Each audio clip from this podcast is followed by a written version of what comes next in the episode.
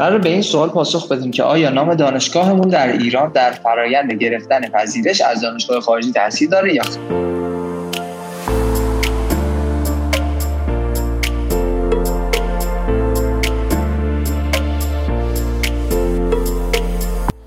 سلام به شما تهران هستم از اسکورایز و برای پاسخ به این سال دانشجویان رو به دو دسته تقسیم می‌کنیم.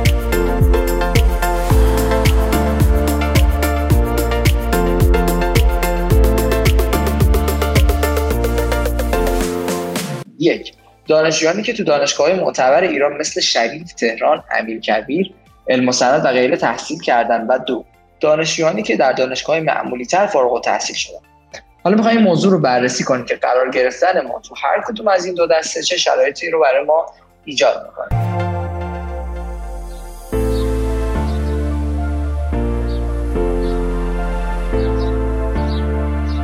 تحصیل تو دانشگاه معتبر ایران برای دریافت پذیرش از دانشگاه خارج از کشور می‌تونه کمک کنه. اما نمی‌تونه تضمین کننده باشه. اما تحصیل تو سایر دانشگاه ها تفاوت چندانی در فرایند پذیرش نداره. دلیل تاثیر مثبت دانشگاه سراسری تهران هم بیشتر به این خاطره که تعداد بسیاری از فارغ التحصیلان این دانشگاه ها به خارج از کشور رفته و اساتیدشون به سبب این دانشجویان که از قبل داشتن با این دانشگاه ها آشنا هستند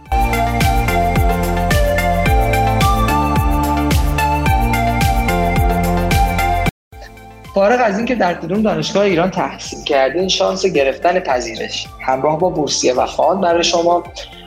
روی رزومه شما خیلی استوار و برقراره. یعنی اگر که رزومه قوی داشته باشی شانستون خیلی بالا می‌تونه باشه. رزومه هم شامل معدل مقالاتی که در ژورنال های معتبر چاپ کردید نمرات آزمون های زبان جی آری و غیره می‌تونه باشه.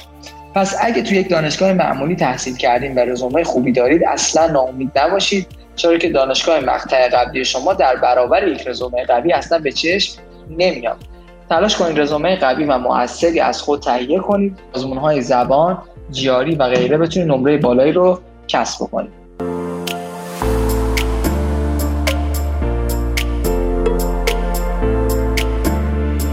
پس میشه گفت که اگه از دانشگاه خیلی معتبری فارغ التحصیل نشدید نگران نباشید. بیشتر اساتید دانشگاه خارجی دانشگاه ایران رو نمی‌شناسن و این باعث میشه که اگه رزومه خوبی داشته باشید بتونید از بهترین دانشگاه خارج از کشور پذیرش بگیرید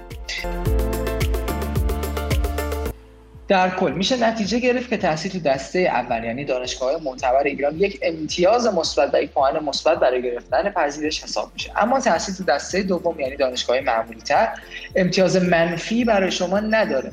و تاثیر دانشگاه تو فرآیند apply می‌تونه یک پوان مثبت و امتیازی باشه برای دانشجوها نه یک پوان اساسی و پایه‌ای.